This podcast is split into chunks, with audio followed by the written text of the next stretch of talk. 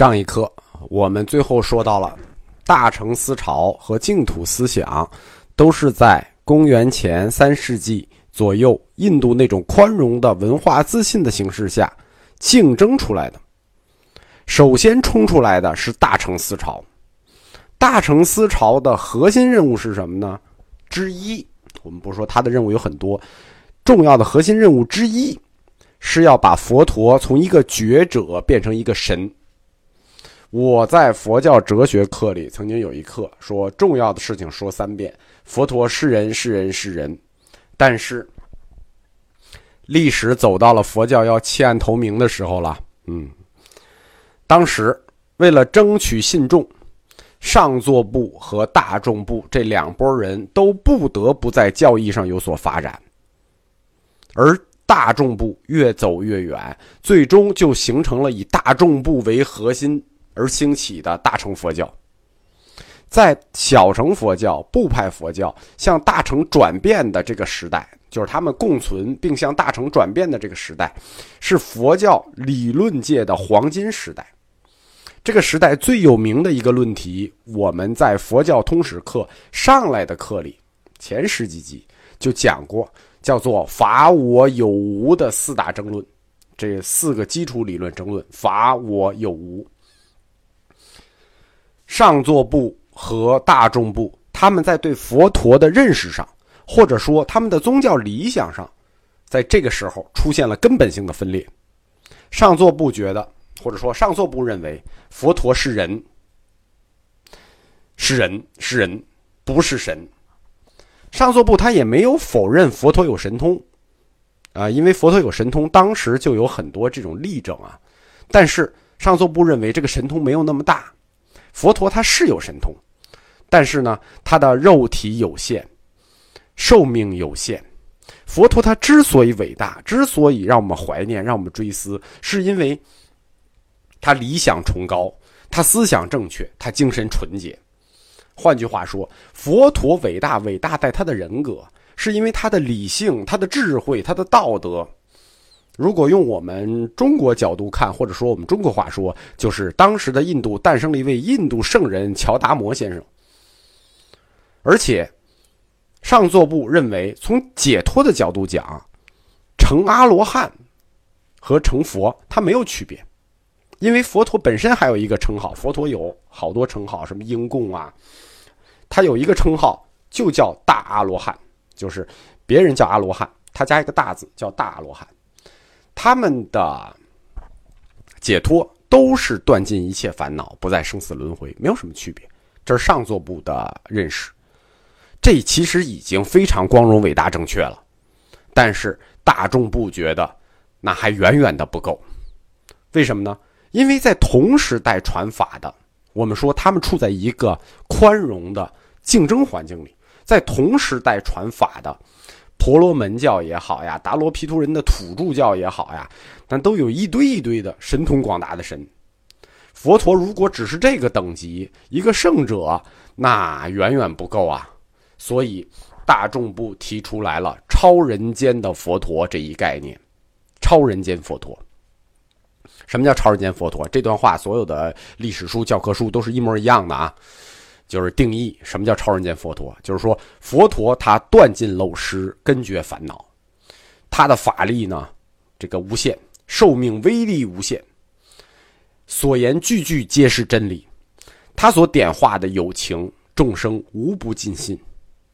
佛陀一生他就没有睡梦，回答问题就不带思维，一刹那心可知一切法。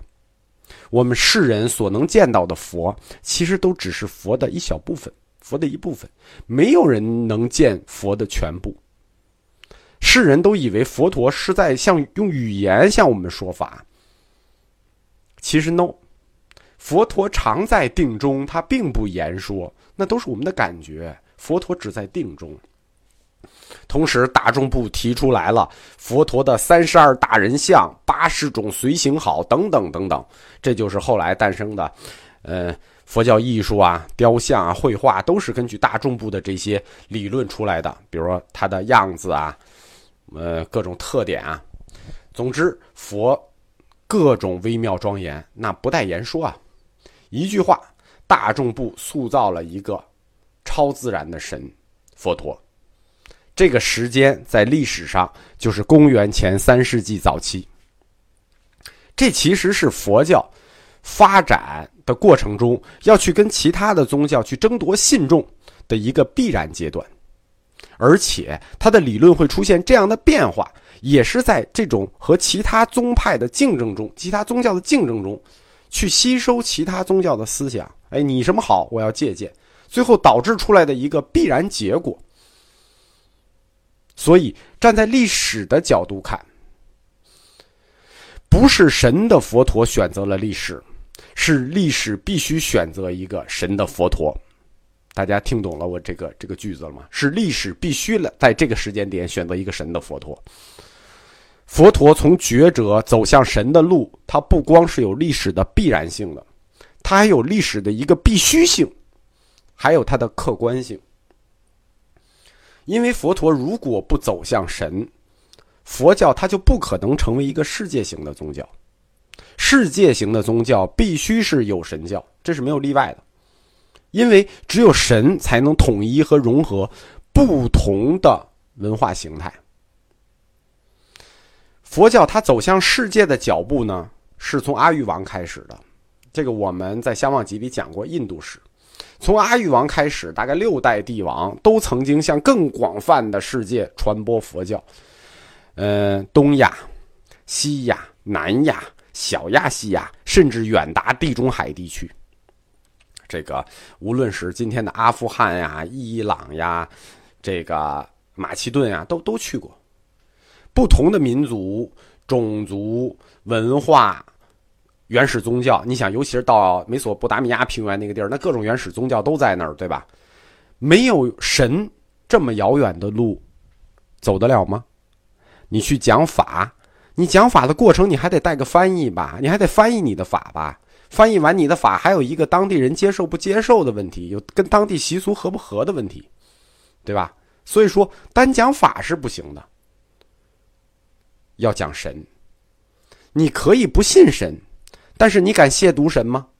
对吧？谅你也没这个胆子。阿育王的一带一路政策，就像整个东亚、亚洲、西亚、南亚、小亚细亚，输出着佛教，带着法和神一路走来，佛教已然成为一个世界性宗教了。没有阿育王的话，佛教现在就跟中国的道教一样。就圈在南亚次大陆这么点地方，所以说世界型的宗教有神，它是必要条件，但它还有个充分条件，就是不光有神，你还要走出去。佛教它在这个走出去的过程里，这经历这么多民族、这么多地区，要吸收当地的民俗、当地的宗教思想，还要适应当地的政治和经济环境，所以必须要产生神。而且要扩大神的能力，不光是要扩大神的能力，它还诞生了多神系统。其实这这步走的对不对，我们不说啊，就是它诞生了多神系统。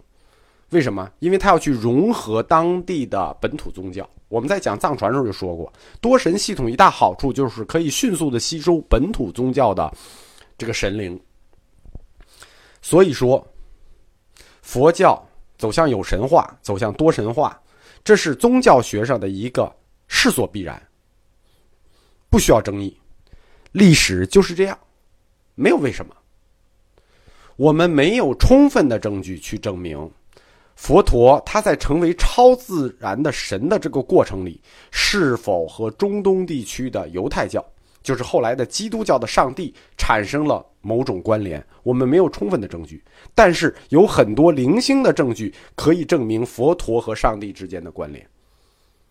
基督教的天堂和佛教的净土，它们之间的关联性、相似性和互相影响性，这是现在国际宗教学研究的一个前沿课题。我们就顺便提一下，佛陀他被神化了。那他这人生经历也是一定要被神化的，对吧？佛陀他被神化是一个不得不的事情，大家要记住啊，不得不，因为你的所有竞争对手都是神，一个赛一个的牛，你孤单一人去讲法，你赢得了吗？民主它战胜独裁，它也是要分阶段的。在历史的不同阶段里，在有的阶段里，独裁它就能战胜民主，对吧？你们看看古罗马，对吧？你们看看，对吧？能看的很多了，对不对？历史大潮是浩浩汤汤，最终的结果，法是肯定要胜利的。但是在胜利的过程里，法最终要胜利，佛陀最终要胜利。但是在这个过程里头，是要出现反复的。就像我们说，在不同的阶段里，独裁是要战胜民主的，神是要战胜法的。在这个阶段，什么阶段呢？就是要发展有神话特色的新印度主义佛教。大家听懂这词了吗？新印度主义佛教有神的。那么，既然有神，佛他就经过了多世的修行，他前世的种种修行，不同世的修行都是什么呢？都是菩萨行。没有成佛，你这一世的修行就叫菩萨行，你这一世一世都是菩萨行。佛陀他努力实践菩萨行，他每转生一世就会积累出很多在这一世里积德行善的故事。他每转生一世就会积累很多在这一世里的积德行善的故事。佛陀一世一世的转生也越发精进，而这一世一世积累起来的故事就叫本生故事。佛陀的本生故事就在印度这块南亚次大陆上流传，这些故事。都属于佛教四框架中佛教文学的部分，它表达的就是佛陀在不同的世间、不同的前世、种种世间中如何去践行菩萨行的故事。这些文学故事，这些由文学驱动的本身故事，最终诞生了佛教的神学。我们说啊。是佛教文学里的本身故事去驱动了佛教神学。那这些本身故事在哪儿呢？它本身是在印度这块大陆上流传的。最早把它收集起来的，我们今天能看到的最早收集的本身故事最多的，是巴利文的《本生经》这本书，就叫《本生经》。它成书于公元前三世纪。里头记载的大多数都是当时印度民间流传的一些故事。印度这个民族在文学创作上有有一特点，有俩特点，一个特点是爱写史诗，一个是特点是爱写寓言。什么寓言？就《伊索寓言》那个寓言，就是借着故事说理的意思啊。这是印度这个民族文学的一大传统，就跟那个上来就要跳舞是一样的。佛教。就根据自己的观点和自己的需要，对这些印度的民间故事进行了再加工、再创造，对它的内容、格式啊、韵味进行了这二二次加工吧。汉传佛教翻译这类的书非常的多，就是这类故事性质的书非常的多，比如《譬喻经》啊、《法句经》啊、《杂宝藏经》啊。菩萨本愿经啊，六度集经啊，很多这些刚才我说的经都是特别有名的，譬喻啊，六度集啊，这都是很有名的。在这个喜马拉雅，就我这个课的排名里头，有一个课永远排在这个佛教类的第一个，就是收听最多的，叫佛教故事。它就是以譬喻经和法句经为蓝本的，就都是属于佛教文学部分。而我们这个课呢，就属于佛教历史部分。历史和文学，大家是一定要分开的。在本身故事性质这些书里传到中国的，你看，在印度最有名的是那本这个《本生经》，传到中国汉译本最有名的是《六度集经》。《六度集经》翻译到中国，已经从本身故事出现，《本生经》出现已经过了六百年了。它翻译到中国是在中国的公元三世纪，康僧会翻译的。是在南京，而第一本《本生经》它出现是在公元前三世纪，这前前后后本生类故事已经从印度到中国流传了六百年。我们就说啊，这个佛教神学也好呀，这个净土思潮也好呀，他们也不是一天创造出来的，就就光在佛教文学里孕育，这已然六百年了。而这本在中国非常有名的《六度集经》呢，是由九十多个本身故事构成的。它所谓叫《六度集经》，它就是按六类、六度按六类组织起来的。称之为六度无极。这个六度无极它是怎么分呢？六度无极，度无极实际就是我们常说的那个波罗蜜的意义，简称度。所以呢，六度无极就是六度。我们呢一会儿展开讲一下六度，因为只要有佛教基础的同学，一说六度，马上就知道了。大乘嘛，上来大乘大乘思潮嘛，六度嘛。这些大量的本身故事，孕育了佛陀成为神的过程，孕育了大乘思潮，它也孕育了净土思想。净土思想也来自于这些本身故事。它在印度是从哪儿发展起来的呢？净土思想，它是从印度五天竺的南印度发展起来的。印度五天竺划分出来呢，它是有三个发展中心的。六度集经。刚才我们讲的这本《六度集经》，它主要体现的是南印度的大乘佛教思潮。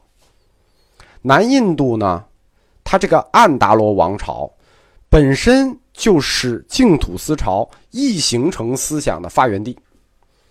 最后，南印度的异形成和西北印度发端的大城，以及中印度发端的金刚城，最终并驾齐驱，形成了后来佛教的三大巨流。密教就是第四大，它也是从中印度发展起来的。就我们讲这个，就是说净土思潮，它最早是从南印来的。佛陀的本身故事，就是这么多本身故事，它始终要表达的是他的一个基础思想，什么思想呢？就是慈悲精神。所以说，他的本身故事都是以慈悲精神为基础的。这些故事，它之所以感人，是因为它充满了自我牺牲的一种精神。并且呢，情节呃就是故故事性很强，情节很丰富，语言呢也很朴实，呃深受老百姓的喜欢，很有感染力。有的故事看起来确实很让人这个激动，呃，他自古以来就深受这个信徒的宠信啊，深受民众的宠信，因此驱动这个佛教本身故事，它又驱动了四框架中的佛教文学。把这个佛教文学给扩展了，这个故事的情节很多，故事表达的东西很多，最后它就突破了文学的范畴，进入了什么呢？进入了绘画领域、雕塑领域、建筑领域，甚至音乐领域等等其他来艺术来表达佛教的这个宠信的这种艺术形式。这些都是从本身故事衍生出来的，因此佛教文学。透过佛教的本身故事的不断演绎，最后提升成了佛教文化这一新概念。这个新概念就包罗万象了，除了文学故事、诗歌、绘画、雕塑、建筑，它全打一网打尽了。因此，佛陀本身故事引发的佛教文化，它就在整个世界文化史上或者世界文化之林里占有了一个重要地位。所以说，这个故事还不是白来的。这个故事对世界文化都有深远的影响意义。